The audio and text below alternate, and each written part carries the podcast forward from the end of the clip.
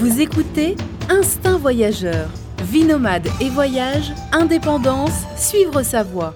Avec Fabrice Dubesset, plusieurs fois par mois, des conseils, réflexions et interviews pour booster votre vie et oser le monde. Tout de suite, un nouvel épisode avec Fabrice.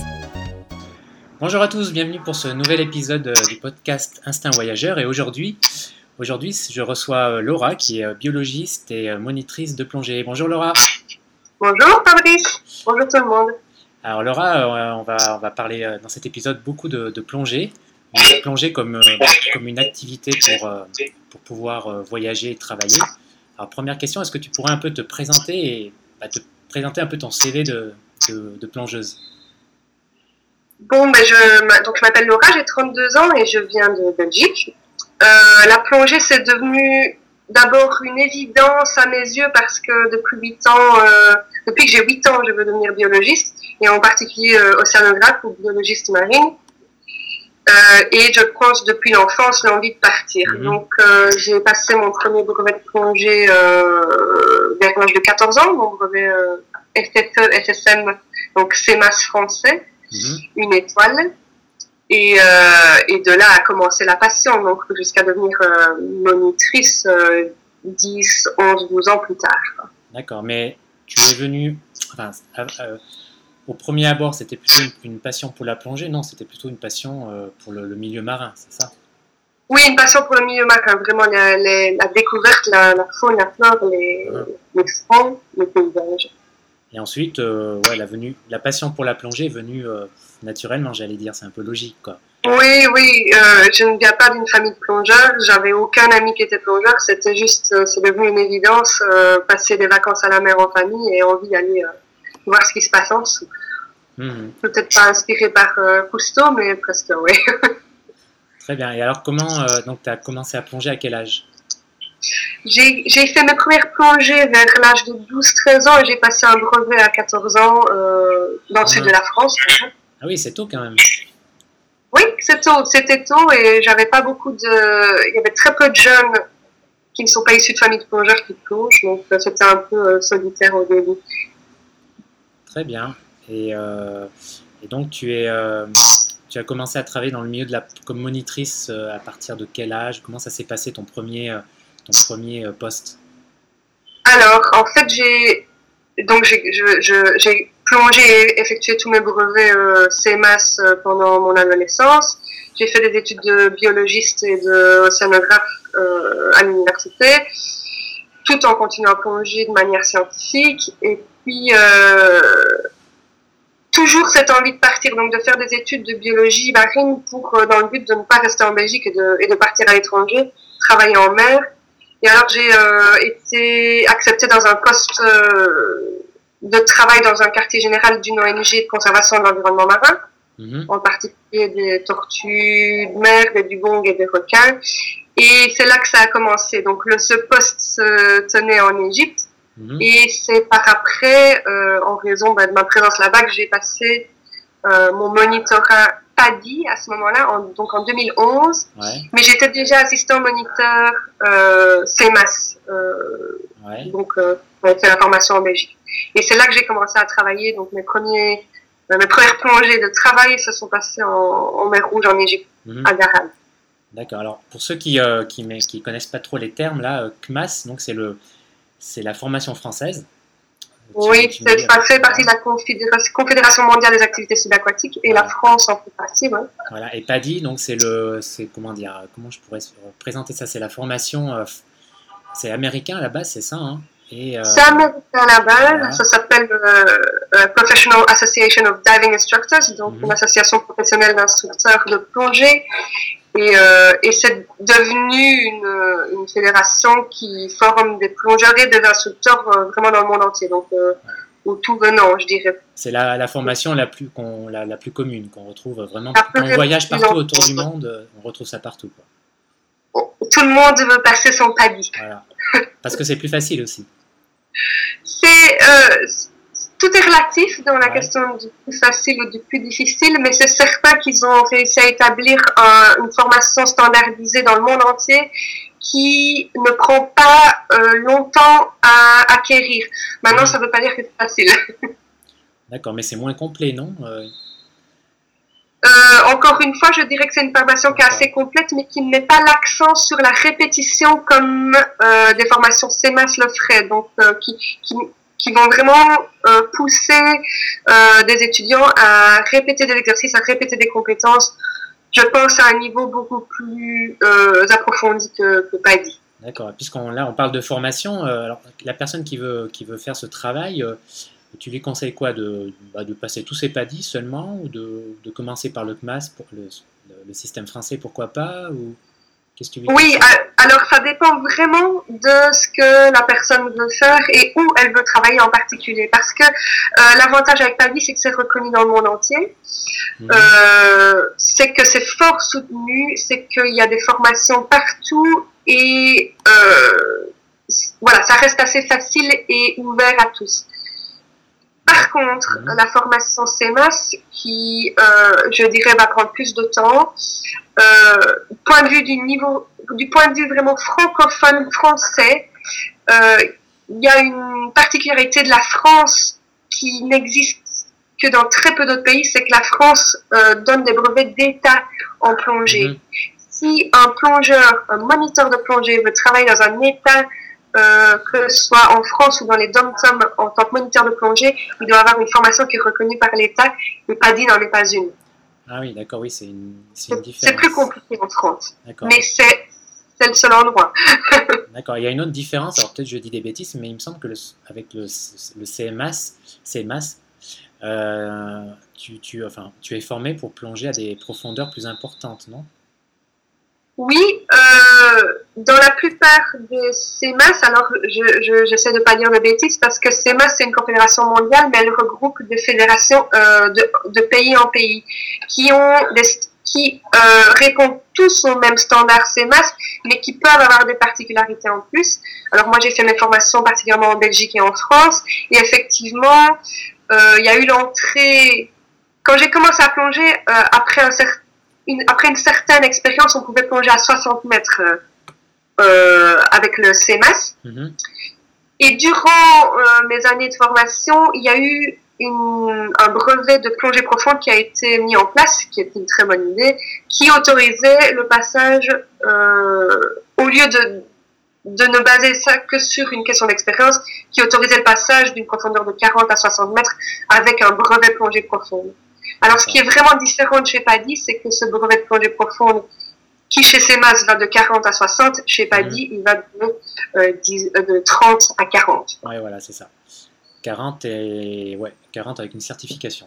Euh, Cela dit, les 40 mètres, mondialement, c'est la profondeur maximale reconnue par, euh, par, pour la plongée loisir. Donc, il y a beaucoup de pays qui, même si on a une certification qui autorise à 60, n'autoriseront pas à plonger au-delà des 40 mètres. Ouais, parce, qu'après, ça, au niveau logistique, c'est déjà plus compliqué. Euh, des ben, ils couvrent leurs arrières, forcément. ouais, voilà. Et puis, c'est même plus. Euh, il faut des, des bouteilles de décomp... enfin, des, des, des bouteilles euh, souvent de palier, enfin c'est plus compliqué au niveau logistique des fois. Ça implique de la plongée de décompression qui n'est pas enseignée chez PADI et qui est enseignée chez CMAS. Donc c'est vraiment une approche. Moi j'appelle ça, chez CMAS j'appelle ça de la plongée sportive, pas de la plongée technique, mais de la plongée sportive que chez PADI je vais appeler ça de la plongée loisir vraiment. D'accord. Et par contre, si on veut, par contre, si on veut travailler comme moniteur euh, comme plongeur professionnel, enfin, en dehors du, des circuits des, des clubs de plongée, euh, la formation CMAS est obligatoire pour le coup. C'est ça, hein euh, euh, pour, pour en France, tu veux dire? Ouais. En France, oui, ce sera CMAS et ce sera même un brevet de plongée de l'État français si hmm. tu veux exercer comme moniteur. D'accord. C'est-à-dire si tu fais ça l'été et que tu connais quelqu'un, je suis pas sûre qu'on va te requérir une, formation d'État, mais euh, pour ouvrir un centre, pour euh, avoir un bateau, pour euh, faire une activité professionnelle, il faut un brevet d'État qui, qui va dans la main, main dans la main avec le brevet FFESSM, c'est max. Hmm. Très bien. Alors revenons là. ouais, revenons un peu en, en Égypte là. Donc tu, oui. tu, tu as travaillé là, combien d'années en Égypte? Presque, oui, 5 ans. 5 ans en Égypte. D'accord. Donc ça a été l'essentiel de, ta, de ton expérience de moniteur, euh, de, monitrice, pardon, euh, c'était en Égypte.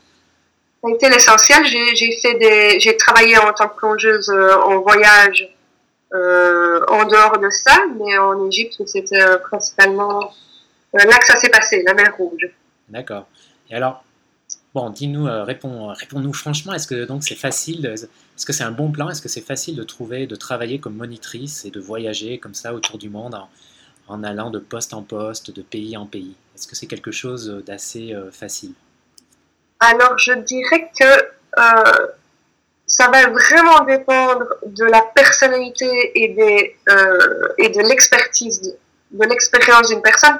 Mais je dirais que oui, c'est un, un, boulot qui, euh, qui est assez facile tant qu'on a certaines compétences vitales ou essentielles, j'ai envie de dire, pour, euh, pour pouvoir durer dans le métier. Pour.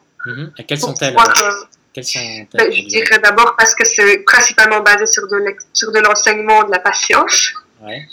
Euh, la plupart des cours, euh, la, grande majorité des cours qu'un instructeur de plongée va faire, en particulier au début de sa carrière, sont des cours pour débutants.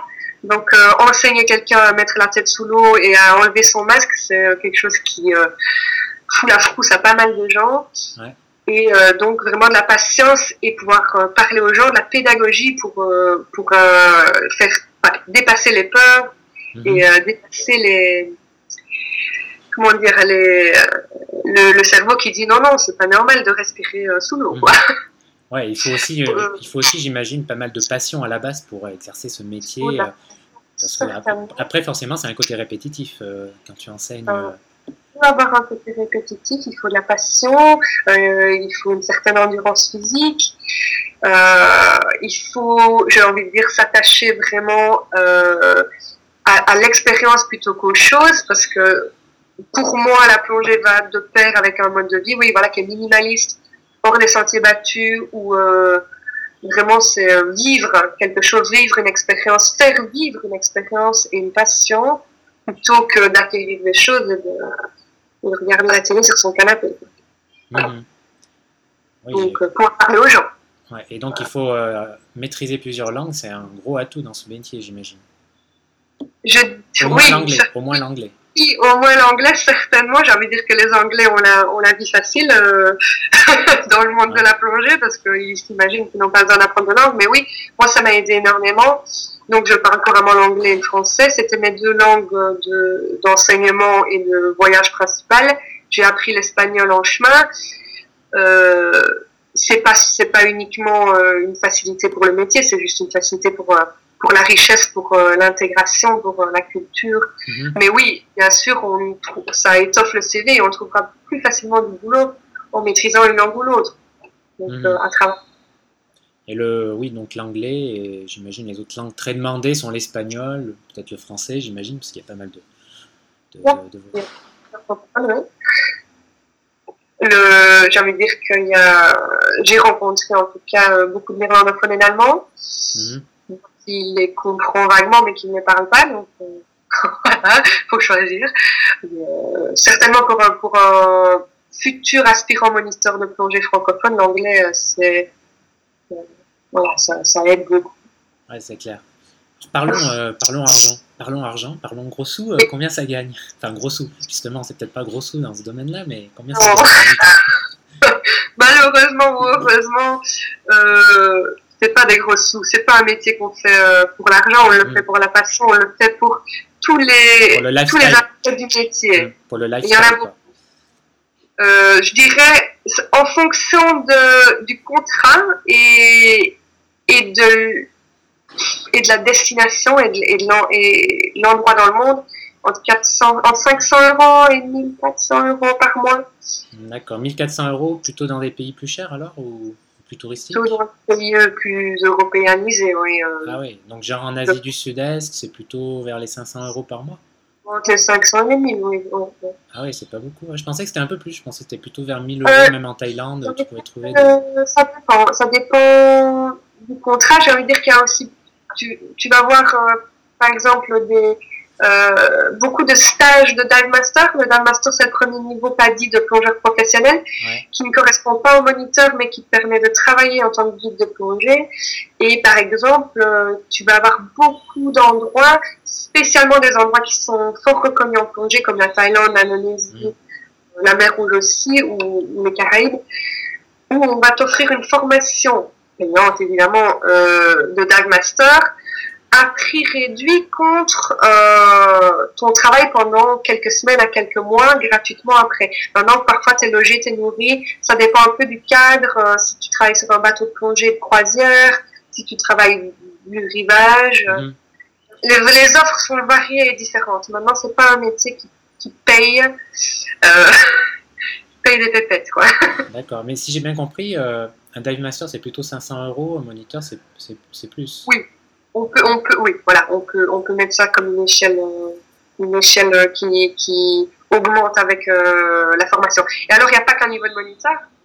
Euh, donc là aussi, on pourrait voir des euh, salaires euh, plus attractifs si un niveau de moniteur qui est plus élevé et qui peut faire plus de choses. Hmm, d'accord. Mais oui, en général, en effet, on ne fait pas ça pour l'argent. J'imagine c'est en quoi que la majeure partie, si tu es moniteur et que tu gagnes, je sais pas, 1000 euros en Asie, que tu es nourri et logé, c'est pas si mal que ça. Ah, c'est pas si mal que ça. Moi, j'ai envie de dire que euh, en Égypte, on a un petit peu souffert d'une crise économique et touristique, mais j'ai envie de dire qu'avec 600 euh, euros par mois, c'était pas euh, difficile du tout de vivre et d'économiser, pas pour ses vieux jours, mais pour racheter son matériel, son assurance et partir en vacances. Quoi. Mhm ça dépend un petit peu de, effectivement, du, prix de la vie et du style de vie de la mhm. destination et du travail. Mhm. Et comment, comment tu définirais cette, cette, cette communauté finalement de, de plongeurs, euh, euh, de moniteurs qui, qui, qui, sont dans ce domaine-là et qui souvent euh, bougent beaucoup? Enfin, j'imagine, il y en a pas mal qui bougent beaucoup. Enfin, comment tu les définirais? Est-ce qu'ils ont des points communs? C'est des, des, célibataires surtout, plutôt jeunes? Pardon? Pas forcément des célibataires. Comment les qualifier? Euh, Je dirais un petit peu foufou. Hein, pour faire ce genre de vie, il faut, il faut aimer avoir un, goût de l'aventure. Mhm. Je dirais pas routard, mais backpacker certainement. Euh, aimer le minimalisme, euh, aimer le changement. Mhm.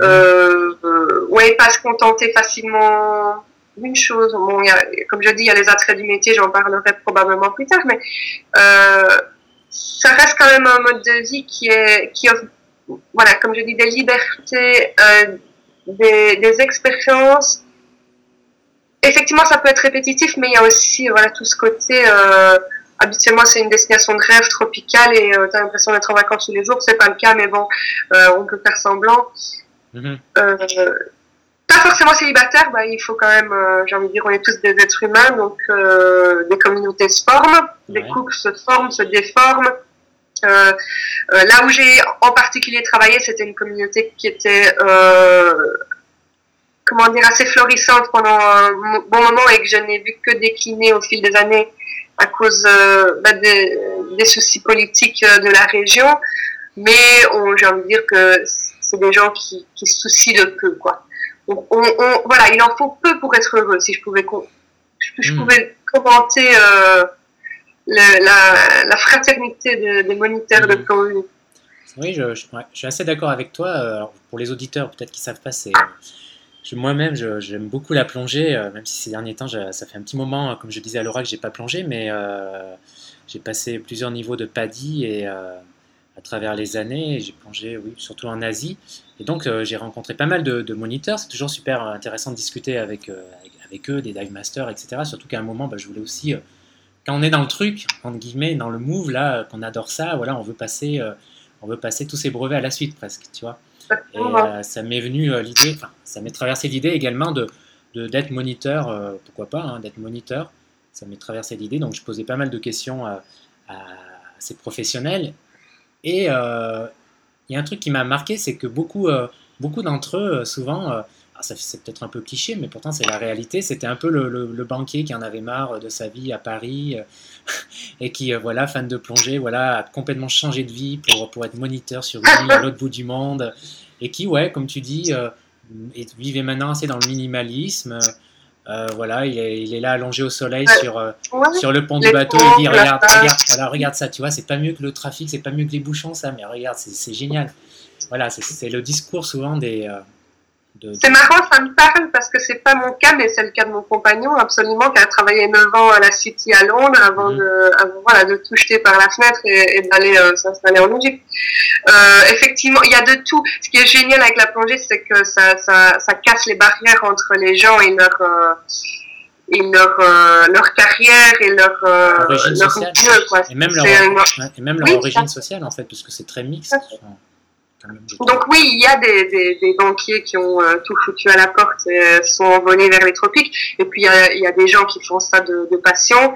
Moi, j'ai eu l'occasion de travailler avec euh, voilà des gens qui font ça depuis leurs 19 ans et qui sont pas prêts d'arrêter. D'autres qui ont pris leur retraite et qui sont venus mmh. travailler comme moniteur de plongée pour arrondir les fins de mois, pour avoir une activité dans leur vieux jours.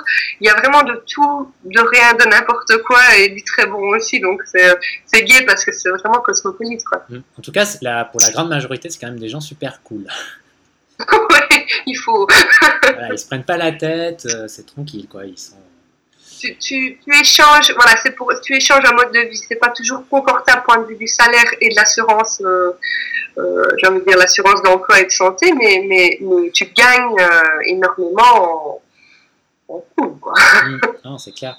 Alors, une question quand même, c'est que rarement, j'ai rarement rencontré des moniteurs de plus de 50 ans. Alors, où c'est qu'ils disparaissent? Ils disparaissent où euh, Qu'est-ce qui se ah, passe? Écoute, pour, pour euh, commencer tout de suite à répondre à cette question, la, la vie moyenne, et ça c'est donc c'est des statistiques d'un moniteur de plongée, a dit, je pense, c'est deux ans. D'accord. Euh, la vie, enfin pas l'espérance de vie. Hein.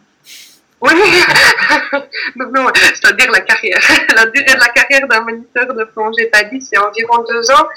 Euh, c'est-à-dire qu'il y a énormément de moniteurs de plongée dans le monde, mais il y en a très peu qui exercent. Ah, ah si peu C'est ça, deux ans, si peu que ça ah, Oui, oui, tout à fait. Euh, c'est, pour beaucoup, c'est quelque chose qu'on fait euh, avant l'université ou après l'université pour se dire de tu vois, de connaître un peu le monde, de voyager, justement, c'est un passeport pour le voyage, à plongée, et, et, d'être moniteur. Ça, ouvre des portes. Euh, et alors, ce qui est très marrant, c'est que la communauté des plongeurs, même s'il y en a presque 20 millions dans le monde de brevetés, pas d'actifs, c'est que c'est un, monde qui est tout petit. Euh, il suffit de voyager un petit peu pour rencontrer des gens qui connaissent des gens qui connaissent des gens que tu connais. Et, euh, enfin, c'est génial. J'en reviens où j'en étais. Des moniteurs de plus de 50 ans, il y en a pas beaucoup. Moi, je connaissais un moniteur. Je pense qu'un des premiers moniteurs avec lesquels j'ai travaillé, il avait 65 ans et il avait commencé à plonger à 55. Donc, il y en a, pas une majorité.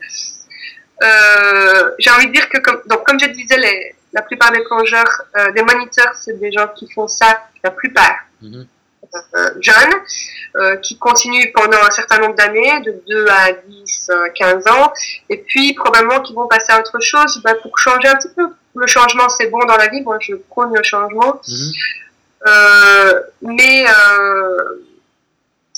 la plupart, j'ai envie de dire, la plupart des gens qui vont durer dans le métier, ou alors qui vont commencer plus tard dans la vie, c'est des gens qui vont investir dans la plongée, investir dans un centre, investir dans un bateau, et donc qui vont peut-être pas être moniteurs de plongée à temps plein, mais qui vont être plutôt dans, le dans la gérance, le management euh, euh, côté d'un centre de plongée. Et donc il reste un pied dans la plongée, peut-être deux, euh, les palmes plutôt, et, et voilà donc. Ouais, voilà. À partir d'un moment, à partir d'un moment, si tu as l'argent et que tu veux continuer dans le domaine, voilà, tu achètes un centre de plongée. Enfin, tu, tu investis, comme tu dis. Et puis en fonction de, du, vraiment du genre de touriste qui fréquente une destination ou une autre, tu vas avoir un genre de moniteur un petit peu différent. D'accord. Parce que oui, il faut le dire, c'est quand même physique comme métier. C'est quand même physique comme métier, ah oui, ça, ça, ça tape dur euh, parce que c'est souvent des longues journées, c'est souvent des horaires euh, pas très flexibles, oui, tout à fait, mais euh, il n'y a pas de week-end dans le monde de la plongée, en tout cas dans les destinations tropicales qui sont des destinations de vacances. Parfois, c'est du travail pendant deux, trois semaines d'affilée sans day off. Ah que deux à quatre plongées par jour, je dis pas que c'est toujours le cas. Hein. Euh, parfois, tu as deux semaines de travail et puis euh, ah. deux semaines sans travail. Ah. Ce qui peut être un peu stressant. Quatre, quatre plongées, c'est physique.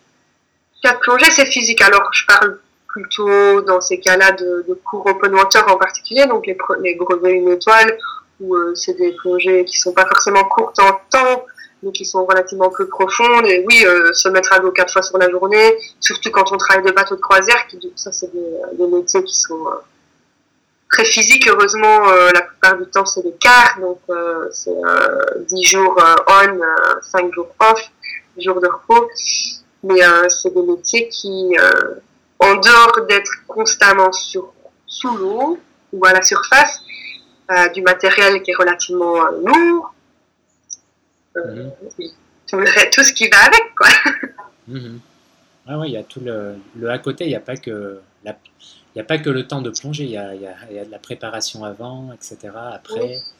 Il y a la préparation avant, il faut parler. Euh, enfin bon, il y, a, il y a énormément de, de, temps de briefing, de débriefing, euh, de, de s'assurer que les connaissances sont bien acquises, parce que c'est quand même un métier et un sport qui a des risques et qui doivent être euh, euh ben, connu et appris euh, mhm.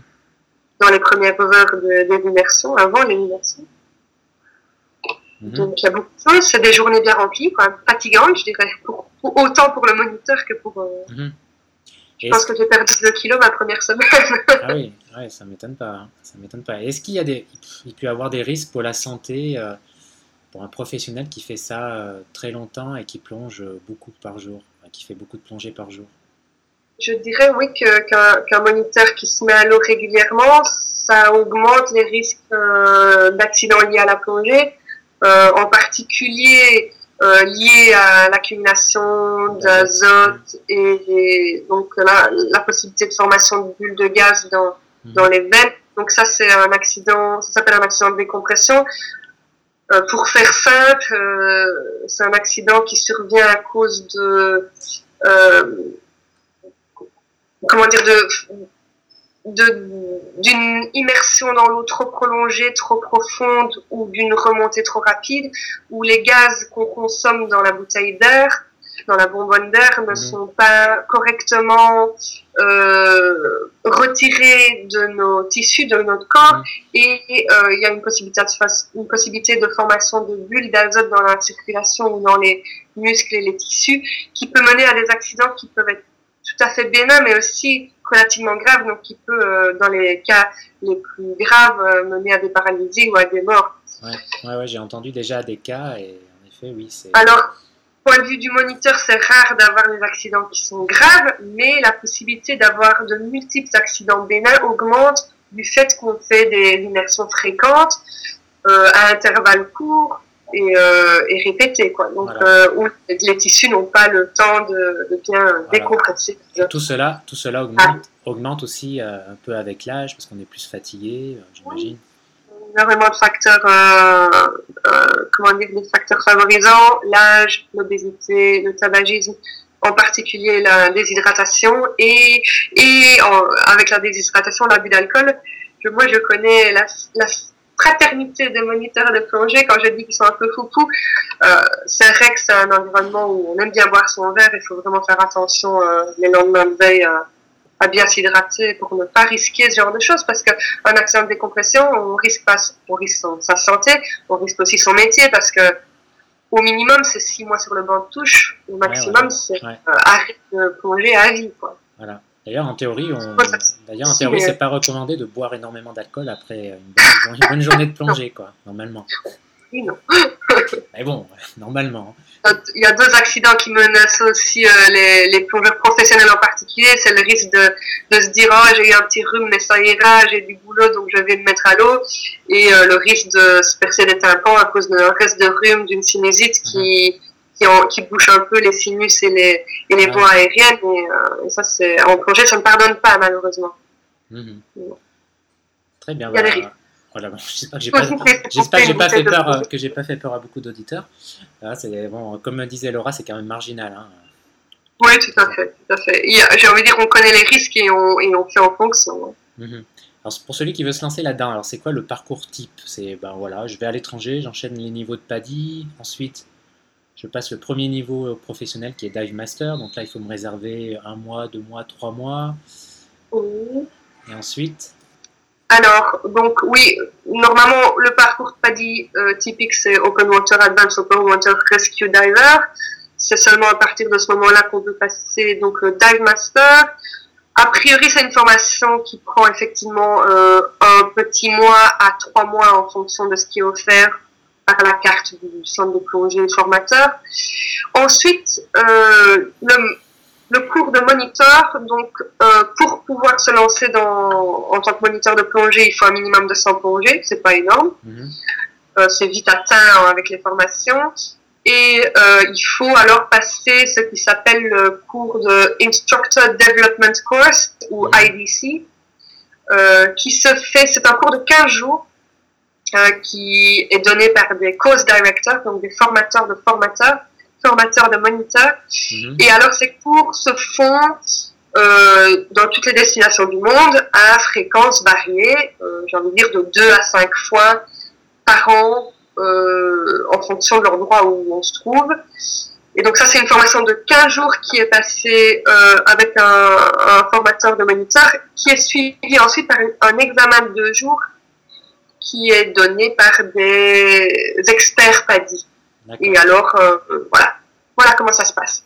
D'accord. Et euh, oui, ensuite, y a, tu peux aussi passer plein de certifications à côté j'imagine. Waouh, euh, la liste des certifications n'en finit pas et, est grimpante. Moi, mes spécialisations, c'est la plongée side mount. Tu connais la plongée ah side mount On a déjà entendu parler? Non, c'est quoi? Euh, alors, euh, c'est parce que j'ai mal au dos, souvent à porter des bouteilles lourdes. Donc, ce que je fais, c'est que je plonge avec une bouteille qui est accrochée sur mon côté.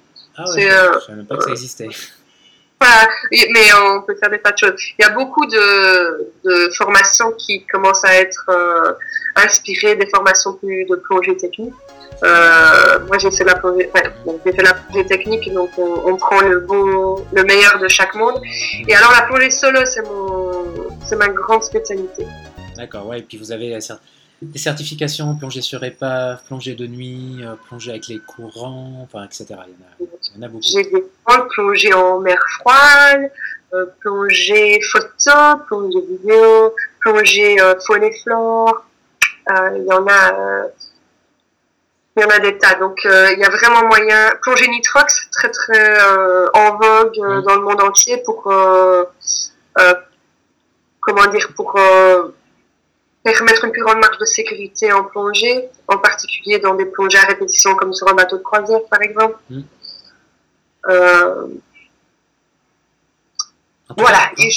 en tout cas, c'est passionnant. Je trouve que c'est passionnant de, Bon, je suis pas allé jusqu'au Dive Master, mais j'ai vu ce que j'ai vu ce que ce qu'apprenaient les gens qui passent au Dive Master, et c'est passionnant en général la plongée parce que vous avez vous devez acquérir des connaissances techniques, vous faites de la physique, euh, le milieu naturel, euh, euh, enfin tout ça, c'est je trouve que c'est assez divers, c'est assez complet, et moi je trouve que c'est passionnant en tout cas.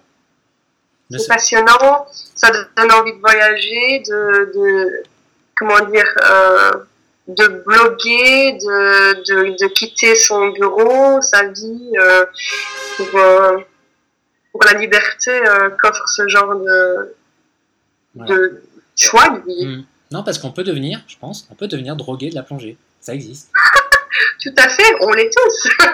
non, non, je me rappelle même, non, mais presque sérieusement, d'un mec qui m'avait d'un fan de plongée, on avait discuté de ça, il m'avait dit que oui, il y a certains qui deviennent complètement accros parce que euh, je sais plus, euh, ça fait un, un, truc sur le cerveau, je sais plus. Enfin, ou alors c'était un délire qui se ah. tapait peut-être, je sais plus, mais il y a un truc comme ça. Il reste des profondeurs, mais euh, c'est pas tout à fait ça. Mais effectivement, c'est quand même quelque chose qui est, comment dire, euh, c'est la sensation de, comme je dis toujours en, en, en, en faisant la présentation de la plongée, c'est le globe est couvert de 70% par les océans, Mhm. Ben, euh, pourquoi est-ce qu'on se fourre tous l'un sur l'autre dans un building au lieu d'aller euh, explorer, euh, découvrir, la plongée moi, ça m'a mené à tellement d'autres choses en plus d'être monitrice. Donc, je travaille, j'ai un blog de plongée sous-marine. Je,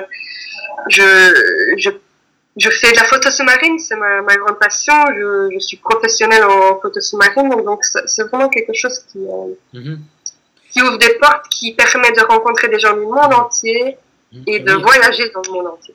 Et puis la plongée, bah, c'est complètement un autre monde que peu de gens connaissent. Et justement, euh, quand on aime voyager, euh, moi, ça me paraît euh, même évident qu'on a envie de découvrir ce côté-là, d'explorer ce côté-là. Ah, ça donne envie. Hein. Pourquoi ne pas aller explorer l'envers des fonds marins? Voilà. Alors, une dernière question, parce que là où ça fait, on parle, on parle, et euh, c'est tellement passionnant. Une question justement sur le coût de, la formation. Si on, devenir, si on veut devenir moniteur, alors je sais que ça dépend les endroits, le coût, mais avec une louche, combien, combien ça représente à peu près une fourchette pour se former? À la fourchette, je, je, vais passer outre les formations qui ne sont pas professionnelles parce que ça dépend vraiment des endroits. Mais à la grosse fourchette, un cours dive master à condition qu'on a les prérequis nécessaires et qu'on a son propre matériel de plongée, c'est dans les environ 1000 euros. Mhm. Et je dirais qu'une formation de moniteur, c'est dans les 2000-2500 euros euh, à la grosse louche. 2500, alors on va dire les 3500 plus les trois niveaux euh, loisirs PADI, 500 euh, euros chacun de mémoire, je sais plus, ou même pas, quelque chose comme ça. Oui, oui. À la grosse louche, je dirais que c'est moins cher, mais. Euh, ah, moins, voilà, environ 5000 euros, quoi, en gros. Environ 5000 euros et on change de vie. voilà, on change de vie. Ça vaut le coup. Ah ouais, c'est, c'est, clair que ça vaut le coup. c'est clair que ça vaut le coup. Et souvent, en plus, voilà, souvent vous pouvez passer ces brevets dans des pays où le niveau de vie est très bas. Donc euh, ça ne revient pas énormément cher. Hein. Si vous allez en Asie du Sud-Est, vous avez un budget, vous pouvez vivre avec un budget de 600-700 euros par mois, je pense. Sans problème. Peut-être même moins, parce que là, vous ne bougez, vous bougez pas pour le coup, et vous êtes, euh, si vous passez le Dive Master, parfois vous êtes logé, logé et nourri. Oui, oui, tout à fait. Donc en effet, c'est euh, voilà, c'est une formation, 5000 euros pour changer de vie, et en effet, pour découvrir un autre monde, bah, c'est pas mal. Je ne le vendrai pas comme ça, mais c'est de zéro à héros. voilà. Alors, dernière question, euh, c'est quoi pour toi les destinations top pour plonger? Alors, euh, bon, ça dépend un petit peu ce qu'on cherche, mais la plupart du temps, c'est quand même euh, un souci d'eau chaude, de, de, dépaysement. L'Asie, en premier, premier, premier lieu pour moi, mais parce que c'est mon expérience personnelle, la plongée en Indonésie et en Asie, c'est relativement facile, varié, extraordinaire.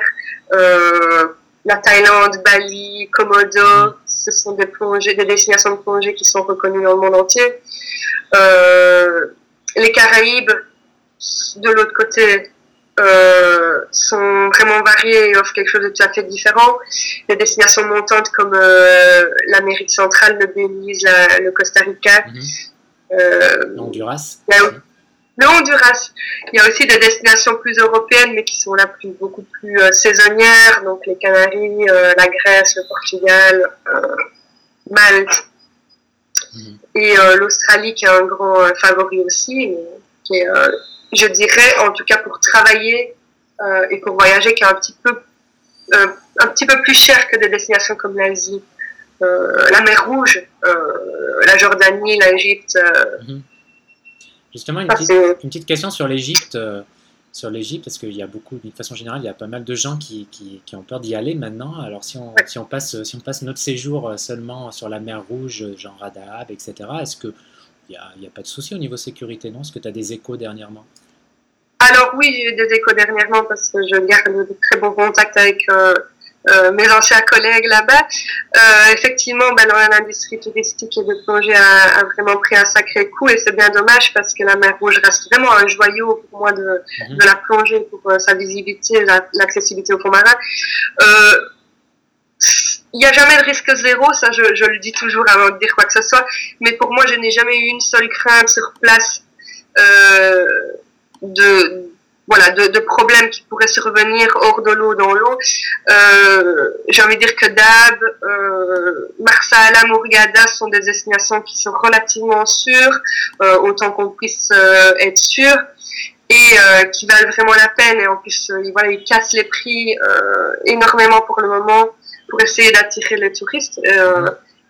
Ça reste un endroit qui, pour sa situation normalement par rapport à l'Europe particulièrement, euh, extraordinaire à, à, explorer et, vaut vraiment la peine.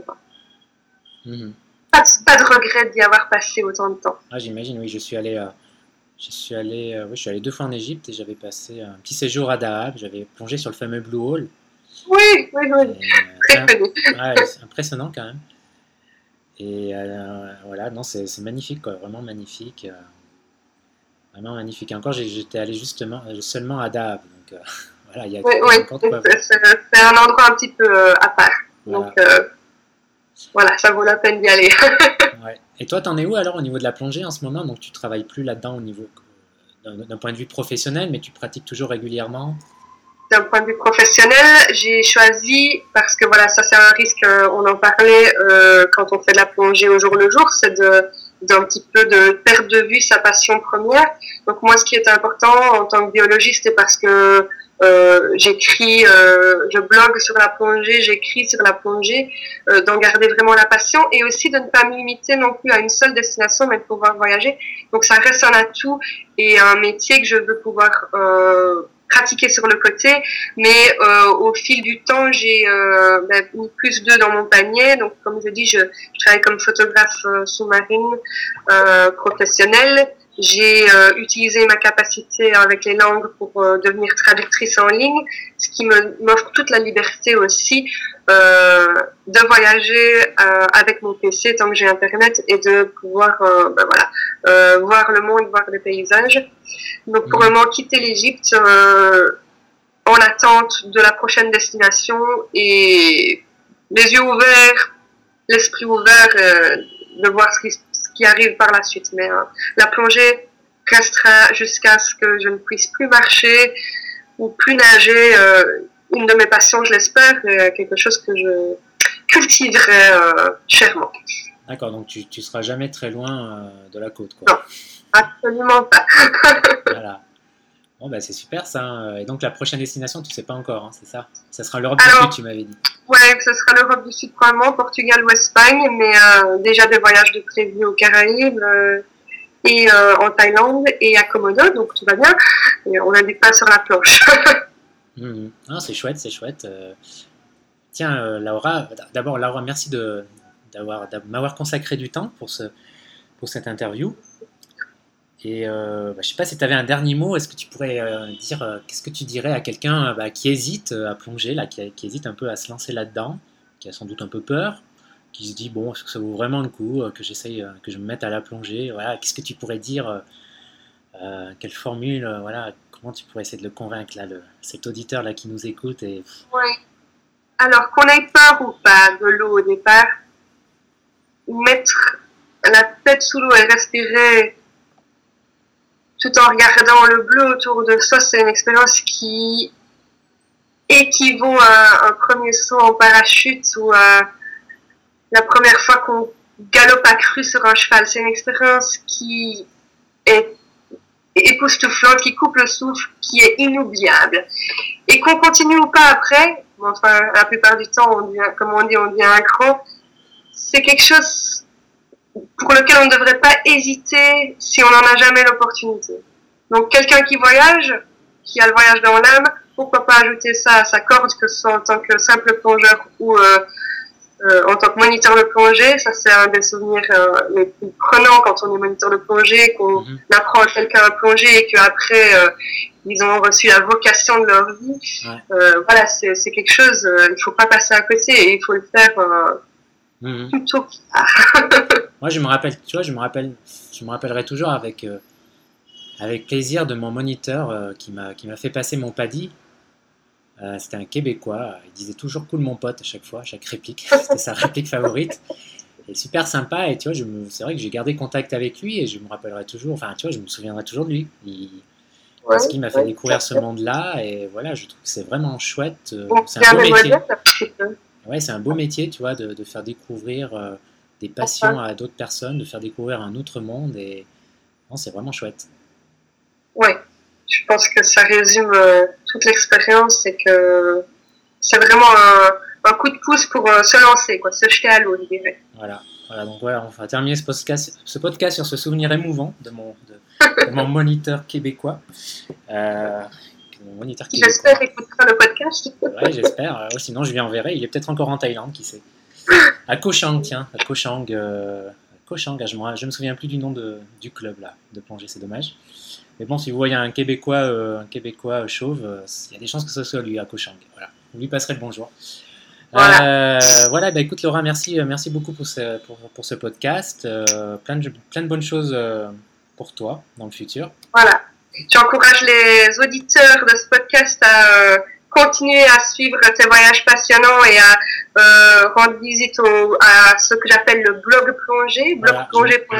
Je, je, mettrai le lien qui est, euh, voilà, qui, qui est euh, notre euh, passion commune et notre communauté de plongeurs francophones qui est agrandie. Voilà, bah écoute Laura, comme on dit dans le milieu, bonne bulle. Bonne bulle Merci Fabrice, à bientôt. Ciao, bye bye. Merci d'avoir écouté ce nouvel épisode du podcast Instinct Voyageur. Et euh, comme d'habitude, on se retrouve euh, dans deux semaines pour un nouvel épisode. Voilà, j'espère euh, que vous avez passé un bon moment en, compagnie de Laura. quant à moi, ben moi je suis toujours là, je suis en ce moment en Amérique latine et je, je m'apprête bientôt à, faire un voyage en Iran. Donc ça fait un petit moment que je voulais que je voulais me rendre dans ce pays, donc j'ai assez hâte, j'ai vraiment hâte d'y aller. Voilà, c'est pour, pour dans deux semaines. Voilà, euh, bien à bientôt et passez une bonne journée ou une bonne soirée. Ciao ciao